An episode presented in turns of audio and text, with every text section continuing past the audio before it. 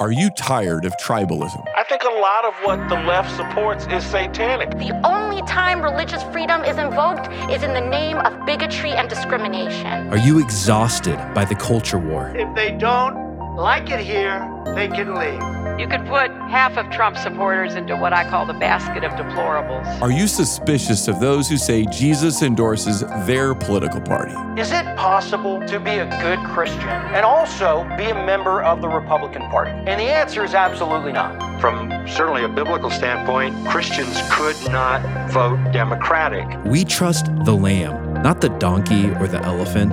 This is the podcast that's too liberal for conservatives and too conservative for liberals. I'm Patrick Miller. And I'm Keith Simon, and we choose truth over tribe. Do you?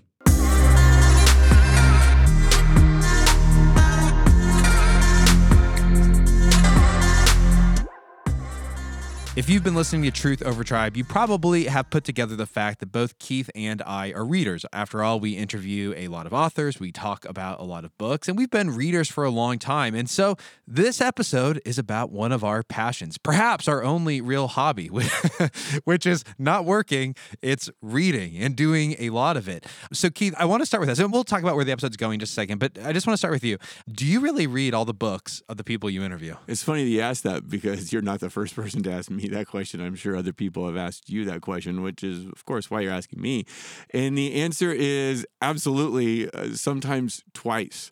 I can't imagine having a conversation with an author about something that they'd written and not having read it. And yet I listen to podcasts, good podcasts I like, to be frank, and somehow they don't read it. We're not that smart. That's it our drives me crazy when I can tell that the host hasn't read the book he's talking with the author about. And I wonder, why is the author here? I guess just to sell books, but you can't have an intelligent conversation, in my opinion. Yeah. So, I mean, pretty consistently, we will get emails from publishers or authors saying, Hey, can I come onto your show? And I think in my head, you're expecting that I don't actually read these books, or else you might not be asking me to take the time to read it. You think I'm just going to show up for an interview. So I have to look at the book and say, Am I even interested in reading this? Because after reading it, I might decide I'm not even going to interview you. But we do take it seriously. I would feel weird personally about interviewing someone whose book I didn't read. And one of the ways that authors get their new books to you is through what's called an ARC, an advanced reader copy. And it's always a print edition of that.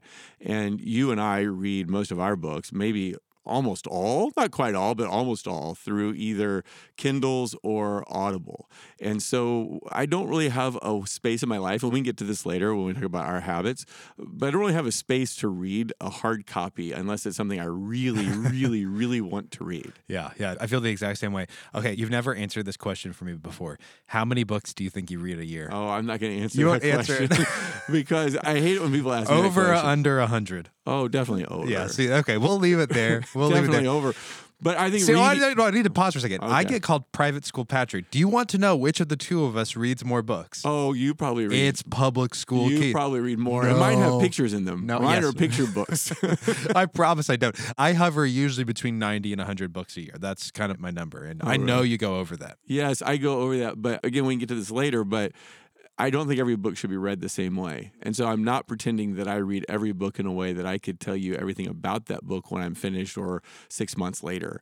So that's one reason I'm just hesitant to say how many books I read because I don't want people to have the wrong conclusion. I get that. So let me stop and say while we're talking about reading, it's not just a passion for the two of us. You may not realize it, but I would guess almost everybody listening has an intuition that Americans are reading less today than they have read in the past. And there have been polls that have been done over the past few decades that show that is absolutely correct. We are slowly reading less and less books over time. In fact, the most recent Gallup study found that the current median for American adults is five books. So, what that means is that about half of the American population reads less than five books a year, and about half of the population reads more than five books a year. And that is less than it has been historically. So, on the one hand, this means that people are still reading, right? It's not as though we've given up reading books, but it does seem as though people are not readers. We are reading less. Reading has become less a part of our everyday life. So, that's going to be a little bit of what we're discussing this episode. Towards the end, we'll circle back and talk about how you can become a reader, just thinking about our own experience. But before we go there, like we always do, we kind of want to do a little bit of a cultural analysis and ask maybe why are we reading less? What are the consequences of reading less? What's this mean for the church? How we disciple people, how we evangelize? Do we need to change that in a culture that is increasingly less reader focused? Well, and I guess some of you are wondering is it a big deal that people are reading less? Is this something that we should be really concerned about? Or is it just part of the transition of a modern culture and different ways to take in communication? And I think it probably does matter that we are not as big a readers as we used to be. Let's start with a couple of just kind of definitional questions. Like, what is the literacy rate in the United States? And define literacy just means the ability to read, write, and some people throw in speak in that definition as well. But the U.S. Department of Education said in 2021 that about 80% of Americans have English literacy skills, the kind of skills that you need to basically make it through life. Now, you have to remember that some adults have English as their second language. So, of that 20% that doesn't have English literacy skills, they might have literacy skills in their own native language. Yeah, so we're going to be focusing on English literacy because that's our context in America, and that's just where we can find some statistics to discuss it. But moving on from general literacy, and I have to say, I don't know if you thought this, that number, 79% of America having basic English literacy skills, that was lower than I expected. Did that surprise you? It does surprise me a uh, lot. I mean, I get the immigrant thing that some portion of that 20% has it in their own native language. But even the people that I meet in cities as we travel who don't speak English as their first language, they seem to have basic English skills that they're competent enough in the English language to kind of get around and do their stuff. That's actually helpful because we do need to focus on what we mean by literacy skills. So this is not just I can read some basic English words or I can read English signs. For example, I'm driving around, I need to read that says stop or that says this street. No, when we're saying English literacy, it means sufficient skill to complete tasks that require comparing and contrasting information, paraphrasing information, or making low level inferences. That's what we're talking about. like, what grade would this be? Like sixth grade Sixth reading? grade is usually the mark that you're looking for. Okay. So well, I can understand. Then the 80% doesn't seem too out of bounds Okay. to me at that point. Okay, so moving forward, though, it's helpful for me to ask the question when we start talking about the consequences of decreasing reading, of it might not be decreasing literacy, but reading less, is to compare oral cultures and literate cultures. And is this because you think we're becoming more of an oral culture? Well, okay, that's a great question because initially, as I started seeing the decline of literacy in the United States and particularly reading in the United States, my first thought was, oh, we're becoming an oral culture again. We're kind of regressing back to what most humans have been for most of history. And I- I want to problematize that later because I don't think that's correct, but it's a helpful place to start, is just looking at the differences. But hang on a second. So this would be like we get information through podcasts or through audiobooks or Yes. through TikTok or other ways that we take in information that are oral, not written. And you're saying that just because we get information audibly doesn't mean that we're becoming an oral culture. Exactly. There are certain things that kind of define what an oral culture is,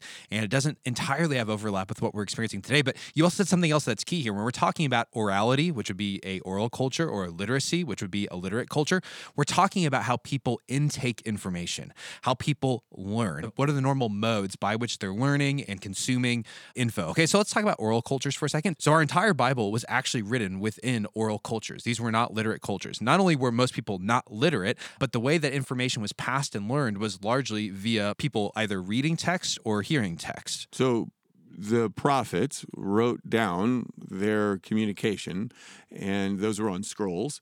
And then that information was passed orally from one group to another. In other words, they couldn't mass produce those scrolls. So people became very good at memorizing in order to know what was on that text. Yeah, I mean, we have to remember this is pre printing press. And so scrolls were incredibly expensive. And so you couldn't have your own Bible at your house to wake up in the morning and read. And by the way, many people could not read. And so the way in which most people heard the scripture was by, well, we see Jesus do this in Luke 4. He comes into the synagogue, they bring out this big cart of scrolls. He pulls out the scroll of Isaiah, he rolls it to the right place, and then he starts reading from it and interpreting it. But that would have been the normal way. I mean, obviously, Jesus was literate because he was reading. That would have been the normal way that most people heard scriptural information was going to the synagogue and hearing the scriptures read to them.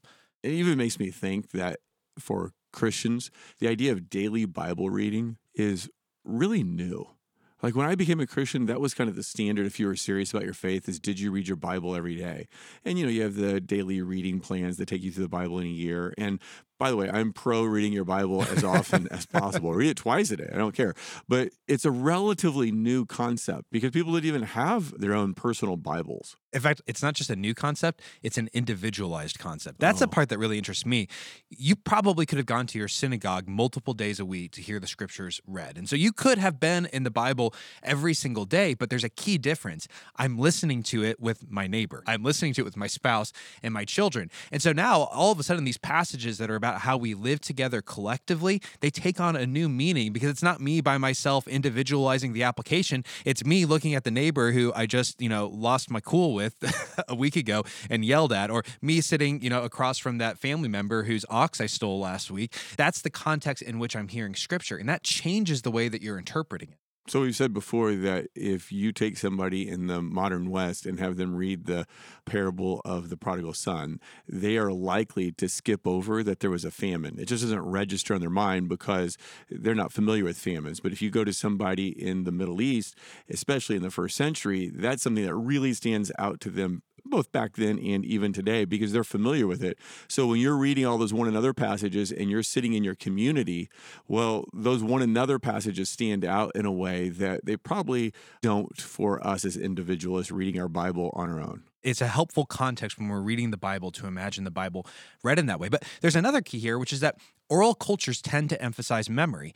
Stop and think. If you don't have pen and paper, let's say you don't know how to write, or even if you do know how to write, paper is so expensive, you're probably not writing things out. You had to memorize everything. If you were a merchant, you were having to memorize, you know, how many pounds of wheat do I owe this person and how much money do they owe me? You were constantly having to memorize information. And mm-hmm. research has shown that memory is a muscle. The more you use it, the better you get at it. And in fact, throughout the Bible, this is true, the Old and New Testament, the writers have clearly written the text in a way that is designed to be memorized. Is this like the Sermon on the Mount when Jesus says, You have heard it said, but I say to you? And so there, it's kind of There's broken up in ways that help us remember kind of what the new section is going to be about. Yeah, and so that's a great example. Parallelism, where you use the same structure multiple times. So Jesus says multiple times, "You have heard it said, but I say to or you." Or the Psalms have the acrostic, right, where they'll go through maybe the whole alphabet, Psalm 119, right, and so you know what comes next because the next line begins with the next letter of the Hebrew alphabet. Yeah, there's things like mnemonic devices. In English, we have rhyming. There wasn't as much rhyming back then.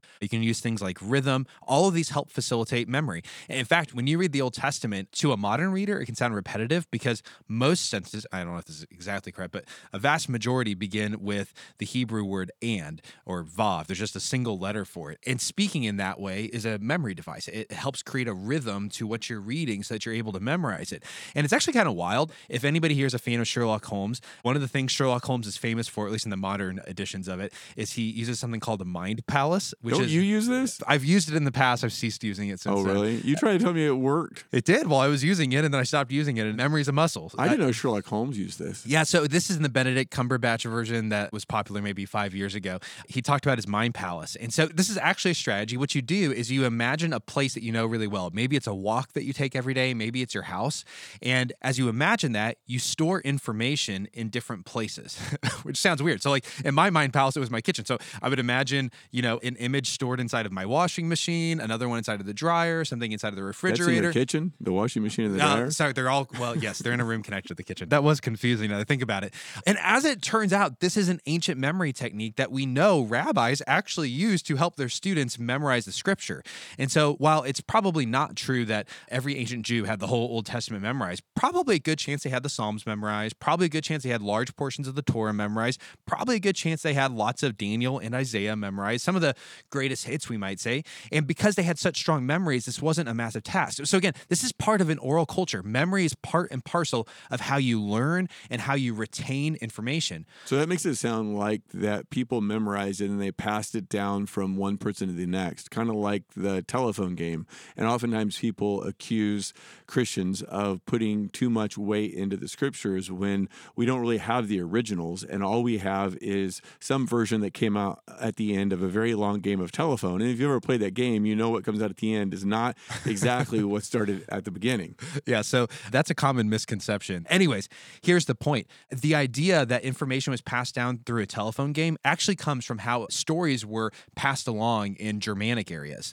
And so they were looking kind of in the, you know, late medieval, early modern era, how were these stories passed along in those communities? And it did kind of end up looking like telephone games. However, that's not how it works in every single community. There's variations in oral cultures of how information is passed. So let's go to Hebrew culture, and there's other cultures today that look like this. Two things. Thing number one, there were scrolls. So there's always something to compare your notes to. But what's interesting is you can find other oral cultures where when you have a group of people together and someone's standing up and telling the story that everybody knows, when someone makes a mistake, the entire group steps in and says, Nope, you got it wrong.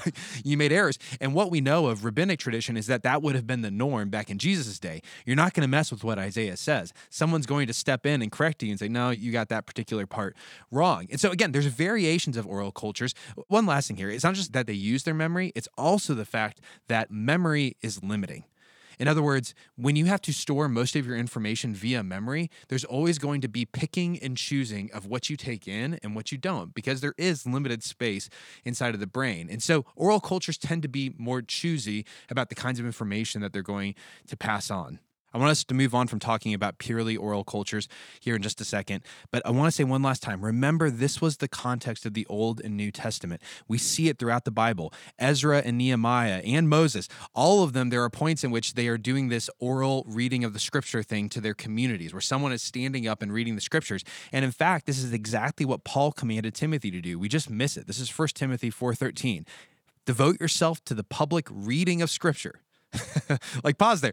There's a command of the Bible. We should be publicly reading scripture to preaching and to teaching. And this really worked itself into the early church. Early church masses were guided by lectionaries, which were basically schedules of Bible reading that were designed to help the entire early church hear the Bible once every single year read to them out loud. Now, we don't do this practice anymore, and there's probably some things that are lost from it, but that was back when the church was existing inside of a primarily oral culture. But let's go back to something we said earlier, and that is just because you're not in a literate culture doesn't mean that we are currently in an oral culture. And as you've heard Patrick lay out kind of what are the characteristics of an oral culture, you probably realize that that's not us, right? We don't have these great memories. We don't memorize inside of communities.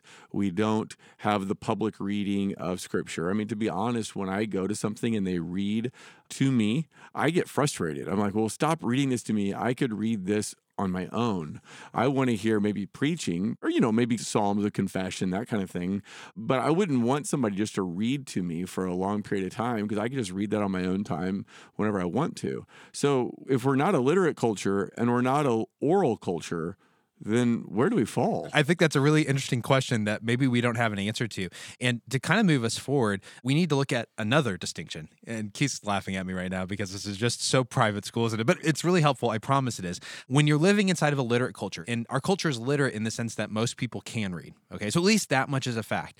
You will find that people will often be divided into one of two groups what we're just going to call book people and non book people. So people are able to read, but that's not the primary way they're getting content anymore. But we're not an oral culture, so we haven't sharpened our memory and sharpened our processes to learn information that way. So now you're saying, okay, yes, we can read, but we don't read much anymore, at least not as what we used to. So now we have these two groups the book people and the non book people. Exactly. And again, people in both these groups probably are able to read, but book people are people who are primarily doing their learning and content consumption through reading, whereas non book people are people who aren't doing that. They're getting it how? Through well, we're going to get into that. I've kind Okay. of got a compare and contrast chart. And just for some reference, I'm taking some of this from a number of different books, but probably the most well known one is Ruby Payne's book, A Framework for Understanding Poverty. But I'm also drawing this from a book by Tim Chester called Unreached. There's a few other places. So let me compare and contrast for you book versus non book people, okay?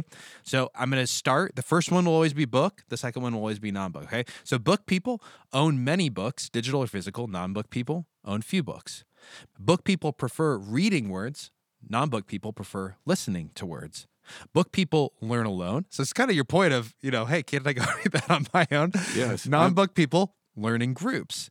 Book people take learning seriously. Non book people like a laugh and levity. Book people think in words. Non book people think in pictures. For book people, learning is structured. For non book people, learning is informal. It's done by doing, by personal experience, by unplanned conversations. For book people, They like learning from experts, and non book people like learning from one another. For book people, learning is dispassionate, right? It's unemotional. For non book people, learning is emotional, it's engaging and memorable. For book people, they like speaking in a formal register. For non book people, they speak in a casual register. Book people have large vocabularies. Non book people have vocabularies usually ranging between four to 800 words. Last one, this is my favorite one, Keith. Book people like complex syntax.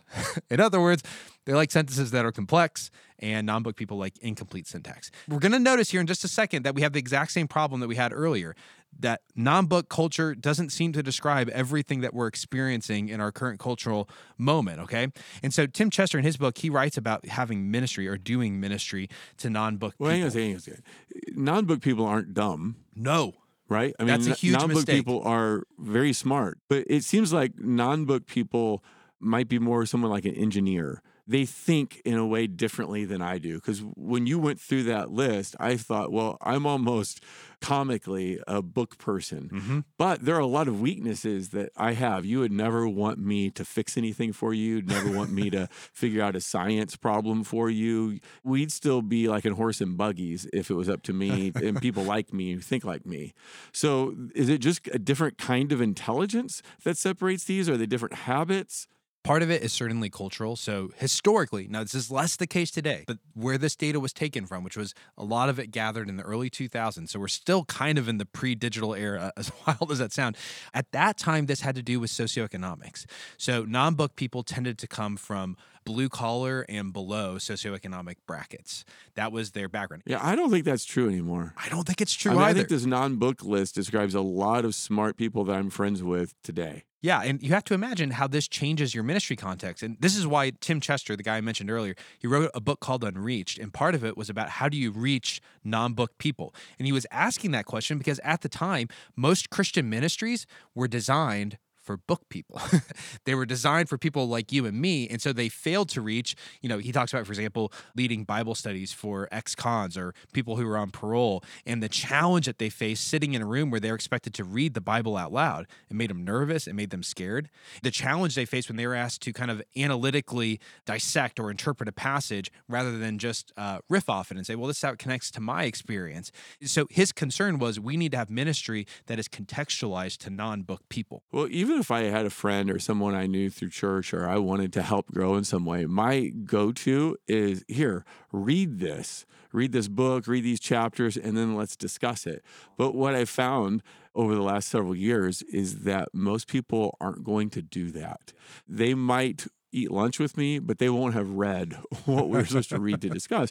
Or if they did read it, they didn't comprehend it the way I wanted them to. And so I have to be a lot more careful about how am I going to help these people grow in their faith. I can't do my go to the way I like to learn and just give them something to read. And I think that's challenging for book people like you and I because if you come from a family that was a book family, and my family was for sure a book family. My parents have a huge vocabulary. I mean, I was constantly learning words, they were constantly reading books. That was a norm inside of my family. I took it to be a norm inside of every family. Was that your family? Uh, not as much as you're making it sound like. No, Wow, your family was for sure a book family. That much I'm positive about. They're working in government. I don't know. They were book people. They were they were like newspaper people. I don't know if that counts. well, I think that would count. Like, Does how are you count? doing your learning? How I are mean, you they're consuming reading the content? newspapers or reading magazines. I mean, and not that they didn't read books, but I didn't grow up in a home where everybody's sitting around reading books after. Well, I should say that my mom was a big book reader. My dad, you know, he was a principal, was working full time. Now I know he read a good amount, but he wasn't necessarily reading books. But how he consumed information was via reading. Okay, sure. Yeah. Does that make sense? Well, I don't know what other choices you have. I mean, before audio books or before podcasts or before. Well, you get together with a group and you start talking about. I mean, that's how non-book. I mean, non-book people still can learn. They're just learning in a different format, which is really challenging. And one of the challenges. Well, you're kind of hitting on this. like this men are from Mars, women are from Venus, and I feel like I'm having one of those moments, that book where it's just like this parallel universe that exists out there that I know people in, and I like them, and I respect them, and I've learned a lot from them, but I don't understand them. Well, and that's kind of the point is that it's easy for book people like us to, you already said this, assume on the one hand an intelligence issue. Like the reason why you're not reading books is because you're not intelligent. Now that's factually wrong. False, yeah. You have people with lower IQs who are book people and people with higher IQs who aren't book people. We also might think it's an issue of work ethic. Oh, you just can't, you know, get the work ethic to pick up the book and discipline yourself and read it. And again, that's not the case. Some of these people on both sides are lazy and some are very hardworking. The reality is that if you're a book person, it's probably because you came from a bookish home, a bookish culture. I really like this quote from Tim Chester where he kind of warns about some of these differences and the bad assumptions that can come. He writes this. He says, First, people used to operating in the casual register. So these are people who use very informal Slang. conversational language. Slang, yeah. So that would be non-book people. People used to operating in the casual register can appear uninformed to those comfortable with the formal register because they don't come straight to the point. For students who have no access to formal register, educators become frustrated with the tendency of these students to meander almost endlessly through a topic. It is simply the manner in which information is organized in the casual register. Secondly, it can appear as if people operating in the casual register don't have an opinion. Asked what they think, they may not provide a direct answer. If this is not recognized, then they may quickly become disenfranchised from church life, or it may be assumed that they don't have a leadership ability. But we want to operate with the principle of he says imbalanced mutual adaptation. In other words, we need to adapt to each other, but book people, because they tend to be in charge, need to adapt a little bit more than non book people. The urban poor may need to adapt as they move into leadership, but other people also need to adapt by recognizing their patterns of discourse. So, all of this to say, we started with literate cultures, which we're not. People can read, but we're not learning via reading, versus oral cultures, which we're also not. We're not using memorization techniques. We're not learning in large public reading settings. And then we move to say, well, what about book versus non book? And we again can say we're probably not a bookish culture anymore. People are reading far fewer books. And there's aspects of the non book that seem like it's very similar to our culture, but there's parts that also seem to be a little bit different, which leads to the question of where are we at right now? So I think we're saying we're somewhere in between all these cultures, or we're in some new frontier. That It's like we, don't can't- know what we are. We yeah, we can't quite put our finger on it, but somehow it's oral, but in a digital way, or it's been very influenced by our digital moment. And there's a guy named Brad East who teaches at Abilene Christian University. I think that's in Texas. And he's been writing a little bit about what he's seeing in his classes, uh, specifically within Gen Z, about how they interact with information, especially with books. And he's been having conversations with other professors who are teaching, as well as high school teachers and pastors of student ministries, saying, What are you guys seeing? He put out some stuff on Twitter asking, What are people reading in this age group anymore? And I, I remember one thing he said is that that like millennials, they grew up reading Harry Potter, but Gen Z doesn't read Harry Potter, right? Gen Z reads like Hunger Games or those Percy Jackson novels, which fits with my kids who are all kind of that upper end of Gen Z. Those are definitely the things that he was reading. But when you were working in college ministry, Patrick, were you seeing that the students then weren't reading as much or reading in a different kind of way? Yeah, I mean, I was in college ministry kind of during the transition to the social media era. And so I would say that, I mean, amongst my peers, I was probably leaned on the more bookish end of the bunch, but there was still a good number of people who would read books. For example, if we did book discussions, that kind of thing. But what I've discovered, this is talking to my friend who's been doing college ministry now for 15 years. So, I mean, he's seen this transition happen. He would be the first to say that Gen Z is reading significantly less than what people read 15 years ago, even. He just gave an example. He tries to do these book discussions because he wants people to read, and he gets said hardly anyone shows up. But by far, the number one discussion he ever had was a discussion of John Mark Comer's Ruthless Elimination of Hurry. And only 12 people out of a 400 person ministry, only 12 people showed up for this. And when they showed up, the vast majority hadn't read a page of the book. and a handful had read maybe to chapter two. Well, that's the reason I don't do books in my small group or discussions like that anymore, is because I know that's going to happen. And there's nothing more frustrating than showing up at a book discussion that you're supposed to lead and people haven't read the book. I just want to punch them all in the face. well, don't do that. You, realize this is how you and I first met. Well, not, That's it. Not that you didn't read the book, though. No, I read the book. This is how. This is how. true. This is it. was it? We had this book called it was a John book by Owen. John Owen on the mortification of Uh-huh. sin. Is that the one? Yeah, I was in college and I was trying to figure out a way to get to know my pastor, which was you at the time. And I don't know if you suggested or someone said like, "Well, just suggest you read a Puritan book with him." Well, I invited a bunch of people. I thought right. And I think you and I talked, and you said, "I'll get the people together," and Oh, okay. Because I remember sitting Yeah. at Flat Branch's Flat Branch, yeah. restaurant and sitting around a table. Uh, people were eating lunch or whatever, and we were discussing mortification of sin. Yeah. And I forgot about that, but you're right. But I mean, that illustrates the point. I might have been the only college student there. I don't remember anymore. But everybody at that table had read the book and we were discussing it. And it was not, you know, for a modern reader necessarily an easy read. I mean, it was written hundreds of years ago. It was challenging, but that was a formative experience for me. Now, here's what I want to say with Gen Z it's not that they aren't learning, it's not that they aren't consuming information. They are doing it, and they might be doing it at higher rates than even my own generation did. They're just doing it in a different manner. They're consuming content via Instagram, TikTok, YouTube, podcasts on Spotify, Apple Podcasts. That's how they're consuming information. In other words, it's definitely not a literate culture. People are not readers, they're not book people, but it's also not entirely an oral culture, right? This is all being mediated to you digitally. You are learning through your ears, but it's not in a setting with other people. You're still doing it by yourself. So I would think that has to have some sort of impact. In other words, the way we take information, the medium we take it in, consume it, affects us and it affects the information, right? So I think of that whole argument that Neil Postman talks about about when the news went from being something you read to something you watched. It changed what news became. It became more like infotainment because people had to look good on the set in order to be able to read the news and stories became shorter to fit into the 30 minute time slot and it, the whole if it bleeds it leads that whole thing changed the way we consume news that just was different and i think probably worse than when you people read about it in newspapers is this the same thing that's happening right now as we move from book to non-book culture that people consume information through digital means tiktok instagram all the things you already said that that it's going to shape information and change what we take in I think this kind of goes back to Marshall McLuhan's old adage the medium is the message. yeah the way in which we're intaking information is not separate from the information itself. So I want to analyze that, but I think we can almost start with ourselves and say, well, how has my intake of digital information changed how I'm consuming? And I mean, speaking for myself, I know that I'm much more distracted today. I do remember times in my life where I felt like I could sit down for two hours and just read a book. Oh, dude, I am so glad you said that because I thought I was the only one. I cannot maintain a disciplined level of attention near what I could five or seven years ago. I'm embarrassed. I'm going to add to the embarrassment.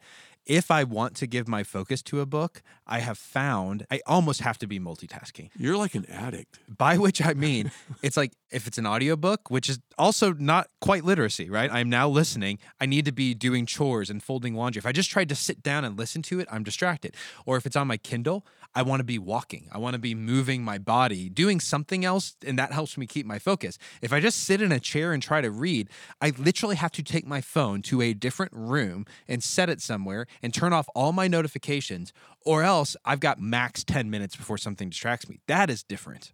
Yeah, I am just so tempted. I guess we all are. I just don't want to be where everybody else is. But uh, to pick up my phone and for no reason and just to glance at it.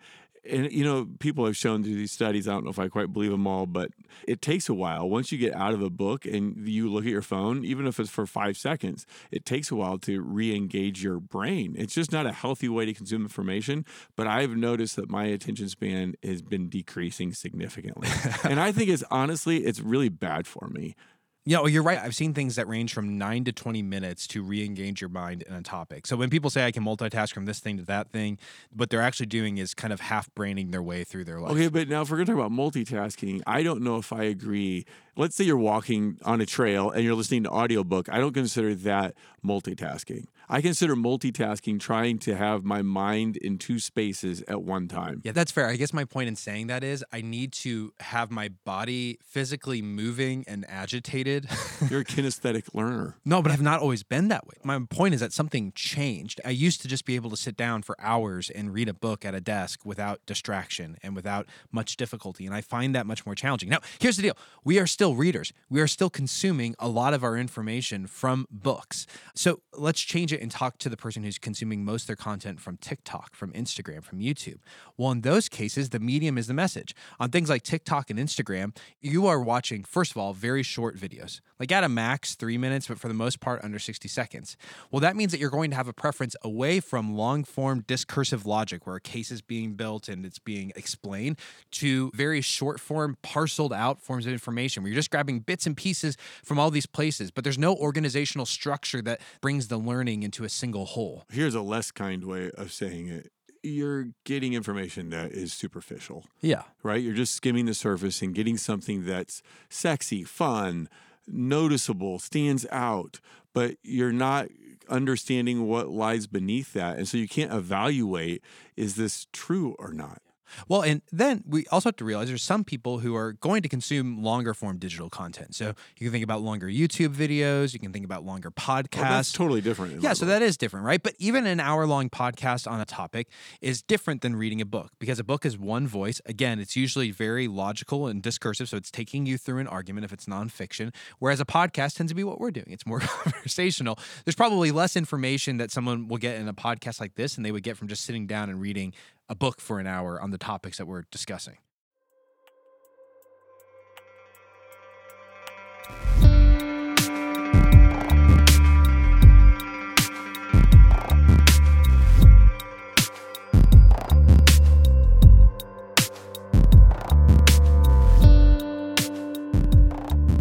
We'll get back to the episode in just a moment, but today I want to invite you to become a partner with us through giving. If you enjoy this podcast and God is using it to change your heart and make you more like Him, I hope that you will partner with us. If you've heard the stories of lives that have been changed, marriages that have been reconciled, church families that have been brought back together, that were divided by political tribalism, and you want to hear more stories like that, again, I hope you'll partner with us by giving. Of course, I wish we could pull off a podcast without any cost, but running these things can be expensive. And your partnership in ministry with us goes a long way towards making Truth Over Tribe sustainable in the long term. If you want to give, click the link in our show notes, or you can go to choosetruthovertribe.com slash give. That's choosetruthovertribe.com slash give. I hope you'll partner with us in this gospel centered ministry to glorify Jesus by fighting tribalism in our churches, in our communities, and in our families.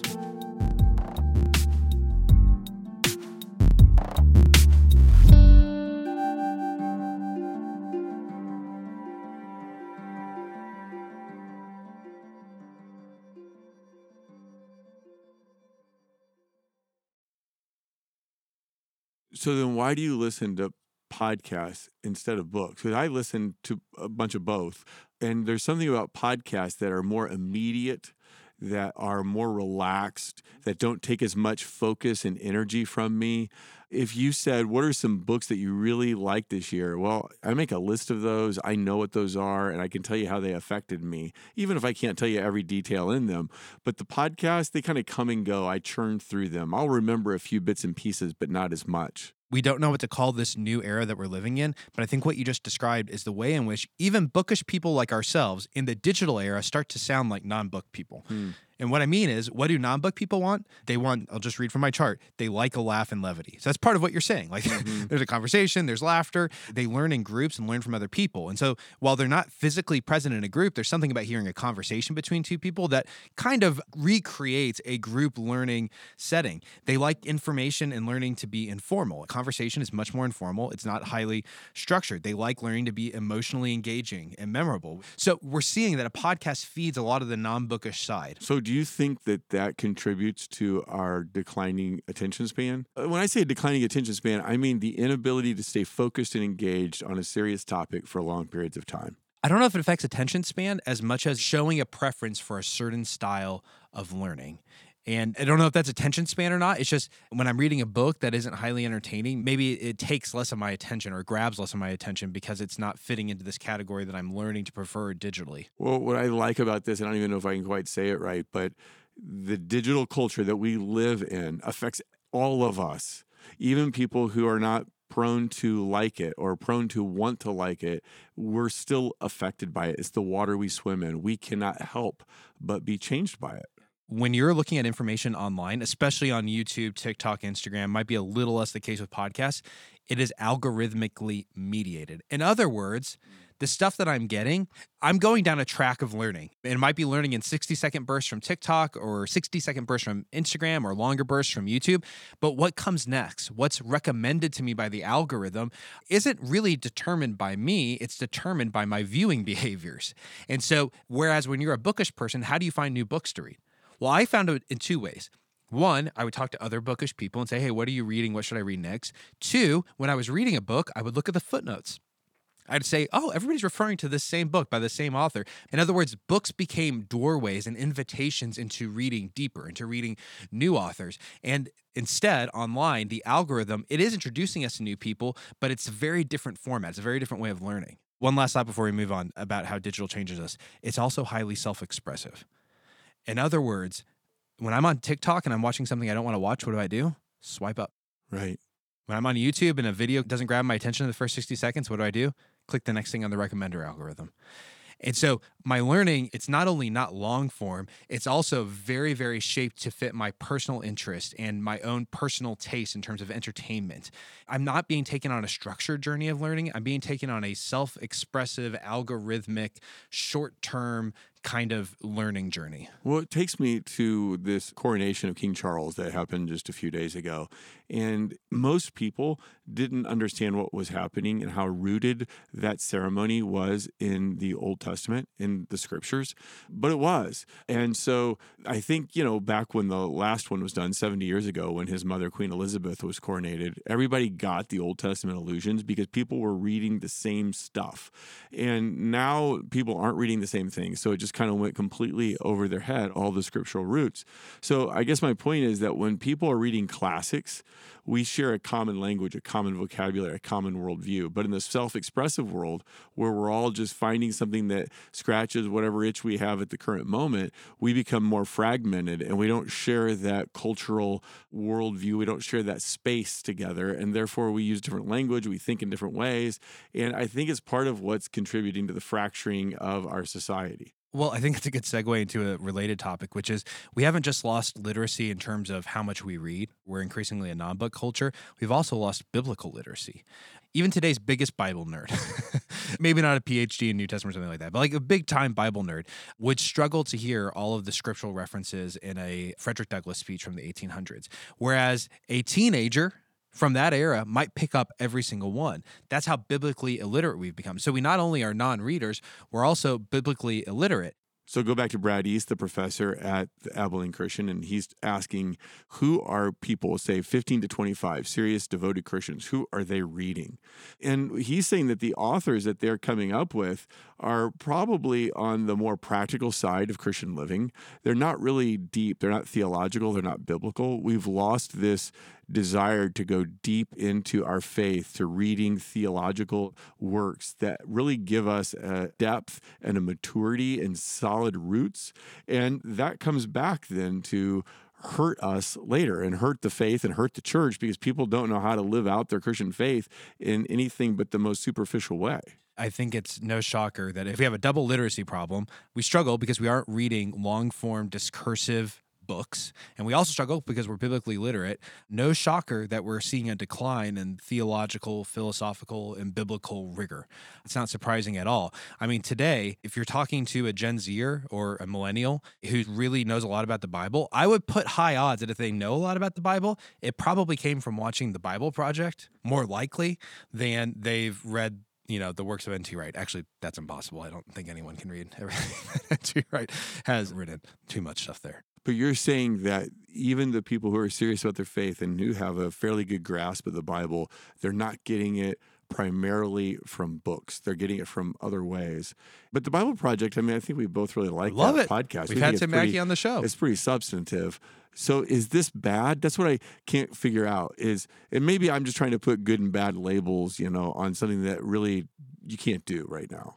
What I would rather say is, well, this simply is what it is. And there are going to be consequences. When you're in a non book culture, one of the consequences, like I just said, is a lack of theological and biblical rigor. And we've seen this, by the way, right here in our own church. I mean, we're a Presbyterian church.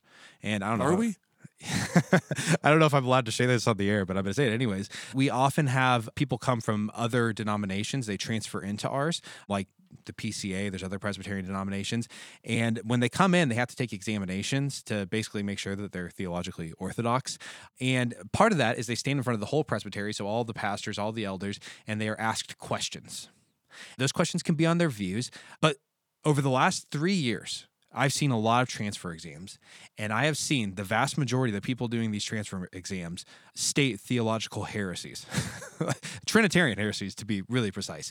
Now, when they were corrected, they're like, oh, yeah, that is what I believe. I got that wrong. I'm sorry. And so, you know, I understand, but I'm just trying to highlight there are consequences to a lack of theological and biblical rigor. And it runs from the top down, from Christian leadership all the way down to everyday Christians. And I don't think it's inconsequential. So I guess maybe I am now kind of saying it's bad. But Like Tim Mackie, he's never written a book to my No. knowledge, right? So he's a very bright guy who's put a lot of work in studying the Bible, has a PhD in Old Testament or something like that from University of Wisconsin, a very reputable school in that area. He's put all of his energy into these podcasts and videos and classes that you can do online, that kind of stuff. So I'm wondering, is that an interesting way of adapting to the new culture we're in and he and his whole ministry there have been on the front edge of stepping into a new arena a new time and making this dense information understandable to a new generation? Or is it caving in to this bad thing that you know we're all kind of becoming dumber and more superficial because he hasn't written books and instead he's only done these podcasts and videos and et cetera et cetera I actually really like this question. It's a far better question than the good bad question, but it's just dealing with the reality on the ground. I do not want to be a get off my lawn curmudgeon who sits here and says, Well, I want to be a bookish person, and if you aren't, you're wrong. I do not have control over where our culture is. I simply have to live in it. And I don't think there's much Christians can do to change the fact that we're becoming a different kind of culture. We still don't have a name for what kind of culture we are. And that's the right question. How do we respond? And I agree. I think Tim Mackie might be the premier example of what it looks like to contextualize our knowledge and our learning in a self expressive, algorithmic, digitally mediated era of learning. I know of no better example, in fact. because like their videos make it kind of fun you know Yes. more than the podcast It's infotainment. but it's very substantive they're well crafted so there's a degree of excellence and beauty to them that attract you but it's still you know something that you're cramming in the book of john in six minutes or something. So i think you could argue it either way but i'm a big fan You know, if you go to their website, Tim Mackie will always point you to who he read. Now, I don't know how many people actually get onto the website. I doubt it's very many. I do. I've been introduced to all kinds of new authors and thinkers by going down that route with him, but that's not the norm. And you're right. It's not as deep and substantive as reading a book. However, I think churches and Christians have to take seriously the challenge we have. This goes back to Tim Chester's book when he was talking about doing ministry to those in poverty who are from non book environments, who are less literate than bookish people. He didn't say, well, gosh, we got to get them more literate. And we've got to turn them all into book people. Instead, he asked the question how do we contextualize the message for people in that context? We are in the exact same circumstance. We have to create content that reaches people where they're at. Now, that said, if you are a content creator, if you are a pastor, a Christian leader, a small group leader, podcaster, I guess, whatever you're doing, if that's you, you don't get that choice. Because if you want to be a creator, you need to be substantive. One of the most annoying things to me right now is hearing about TikTok evangelists and oh, I'm reaching millions of people with the message. And I go watch their stuff, and it's this nothing fresh. There's nothing new. There's nothing original. It's the exact same thing over and over and over again. And I think you just need to read one good C.S. Lewis book, and you would be not just two times more interesting. You would actually be giving people something of substance that they could chew on instead of repeating yourself over and over and over again. So, where I am going with this is saying if you are in Christian leadership or you are creating content, I think you have a responsibility to become a reader because that is where the tools exist. or if you want to be a leader, like if you aspire to be a small group leader, if you aspire to be maybe an elder in your church or to teach classes, if you want to be a mentor of other people, the path to that is a path through books. Now, maybe it won't be in 30, 40 years. Maybe there'll be something else figured out. But where we are today, that's the path forward because you need to be able to go more than just a question or two deep. You can't remain on the surface. Well, you know, I would even push back. I think it is what it will be in 30 to 40 years. Christians have always been you a have no idea. Well, okay, but just looking throughout history, we are a bookish religion. Christian leaders have always historically been readers, even when it was incredibly difficult. Well, if we go in the past, what Christians would do, like missionaries, when they'd get to a new place, is they teach everybody to read. Yeah. Because they knew that until people could read, they wouldn't be able to engage with the Bible and they wouldn't really be able to engage in the faith in any kind of in depth way. So Christians were the people of the book in a way that other religions not as much. We don't know what kind of culture we are. We've explored that. We know it's not literary. We know it's not oral. We know we're not bookish or non bookish. We know it's digital, algorithmic, self expressive, mediated by all this. Okay, so we get that that's the case, right? And what we just said, I think, is really helpful, which is we have a calling to contextualize the gospel in our context. And that means we need more Tim Mackies. But on the other hand, if we want to be Christians who are effectively doing ministry and have things of value to share, we need to become readers. So let's end the podcast there because we do get lots of questions from people asking us, How do you read so much? What are you reading? Why are you reading? And it's something we're both passionate about is helping non readers become readers. So, Keith, let's get into that when I get to talk to people about reading, what I always start with is the why I read because that's what drives everything. And one of the reasons that I read is that allows me to be mentored by other people. I find a lot of adults who say, I want a mentor, but nobody wants to do the mentoring, right? Everybody wants a mentor. Everybody's looking for their father or whatever, right? And so the only way I know to do that is through books. So what I'll tell them is, or they'll ask me who mentors you. And like well you got to kind of figure that out on your own but who mentors me are the set of authors that i engage in a conversation with and i learn from their life and i learn some of the best stuff that they've ever learned but i learn it through books. And what's one of the reasons i love to read biographies? I think i like them more than you do right? You're not a big biography person but i look at somebody's biography as maybe the life lessons that they learned over their 50 60 80 years whatever it was and i get to learn all that and then I can start applying it to my life now. So there just seems to be this huge need that people have to have input in their life. And I look to books to be one of the ways that I get that input. No one changed the world by watching a TV or their family or their neighborhood, their church, their city.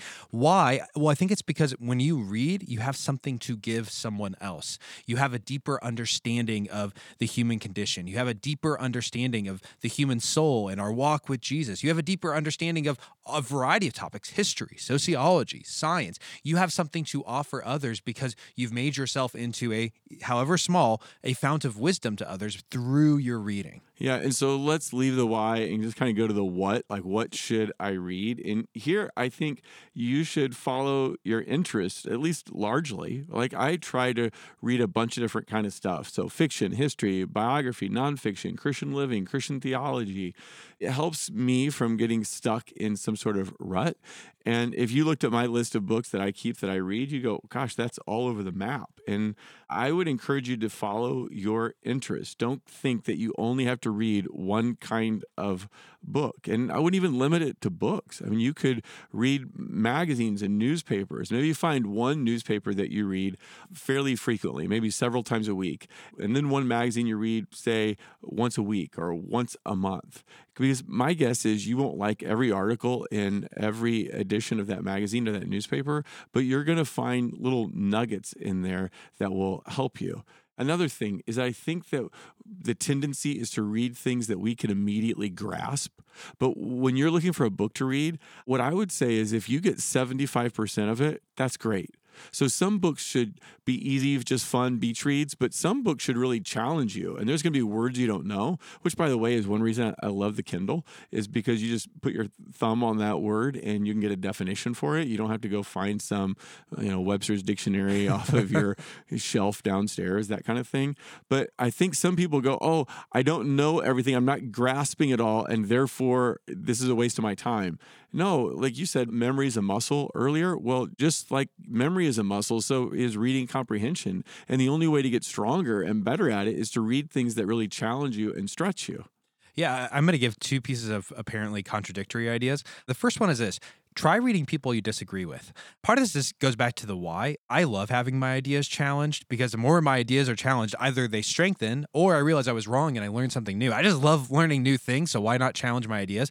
But read things that you don't agree with. Find authors who you disagree with, who you really like reading, and try to read a lot of their stuff. You'll learn something in the process. You may become a better evangelist because you're reading books by people who are representing a different worldview. You might have a deeper, richer understanding of a topic because you've considered the arguments that are against your arguments. On the flip side of that, find people you agree with and maybe pick one or two and try to read through their whole canon, everything that they've written. I mean, obviously, this requires people who've written a lot of books, but you can start with easier authors. You know, you can pick up someone like Tim Keller. You know, you can go a little more challenging and pick up a C.S. Lewis, but find an author who you connect with and try to read through their whole list of works. Try to understand the depths of their thinking. I, I don't know. For me, that's been an encouraging challenge. All right, let's go to how do we read?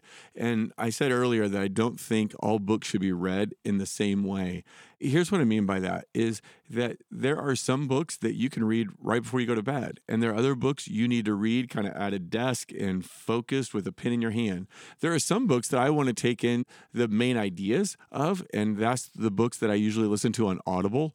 And there are other books that I feel like, no, I really want to understand at a deeper level, and those are the books that I would read on Kindle. And then there are some books that I go, I'm going to teach through this, and I'm going to come back and refer to this often. So those are the books that I would read a hard copy of.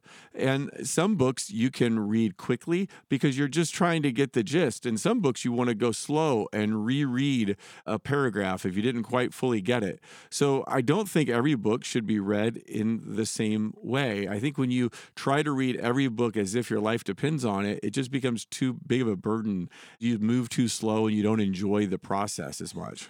Sometimes when you read too slowly, you miss the point Mm. because you haven't connected sentences and ideas with each other because you spent too long getting there. When you think about reading, you can think of like just said about in-depth reading in various levels. One thing I like to do if I'm trying to read rather quickly, which is an okay thing to do, if I'm reading in a topic area I understand, I'll get a hard copy of it and I will go through and in a chapter I'll read every subheading, I'll read every first sentence of every paragraph and every last sentence, and I'll go back to the top and I'll kind of skim through it. And I found that that's a great way for me to get a good amount of information without spending a lot of time reading through a book. And, you know, I'm probably not counting that in my 100 books read or whatever, but like that's still a good, important way that you can read and get a lot of content. I think book discussions are uh, obviously well known, super popular book clubs or whatever, but I just want to push that. If you're going to read a book, why don't you grab a friend, a family member, somebody in your small group, somebody that listens to Truth Over Tribe? I don't care. And maybe there's an author that we had on and you thought that'd be interesting, but if you read it with someone else, it's going to help you a ton. First of all, it's going to just give you some accountability, but better than that is it's going to give you somebody to bounce ideas off of. And when you don't quite understand what was said, you can check in with them and maybe they got it. So reading in community, which takes us back uh, to kind of the oral culture, fighting against that individualism, but reading in community, I think, still has a big payoff. Of course, you actually have to have read the book when you show up for the group, or else you can expect a fist in the face from Keith. what other idea about how you read? If you simply find it too difficult to read, you know, on a Kindle or an actual book, it is okay to listen to audiobooks. I've helped a lot of people start reading simply by getting them hooked onto audiobooks. Start by picking up an interesting, engaging piece of fiction on audio that you want to keep picking up and listening to because you want to know what happens next. Because part of what I've discovered here is that you just have to build a habit, right? And if you don't have any habits of reading, the first thing you have to do is just start reading something you want to read so that you start developing a habit of reading it regularly. And then down the line, you can start picking up things that maybe you're slightly less interested in or that are slightly more difficult. Pedro, why don't we send out in our newsletter with this episode just a list of authors that we would recommend, both audio, Kindle, Christian authors, non Christian authors, for people at different levels in their reading experience. So if you're looking for some stuff, we'd be glad to share with you what we're enjoying, and it may or may not be your thing. So let's go to the last thing. When should I read? Now, a lot of my reading is done on the elliptical. right? I've done this for years. I started on a stationary bike and I trained myself to be able to read books on the stationary bike because your head's not moving. And then I learned how to do the elliptical where my head's not moving and I can just sit and read and read and read and read.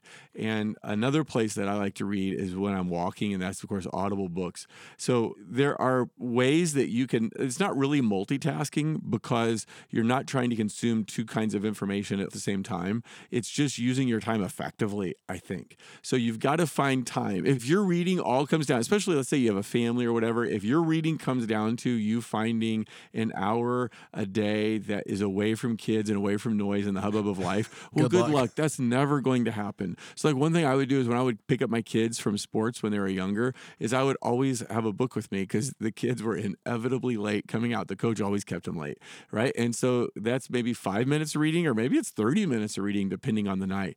But wherever I go, wherever I go, I have a book with me and I can just go right into it if circumstances allow.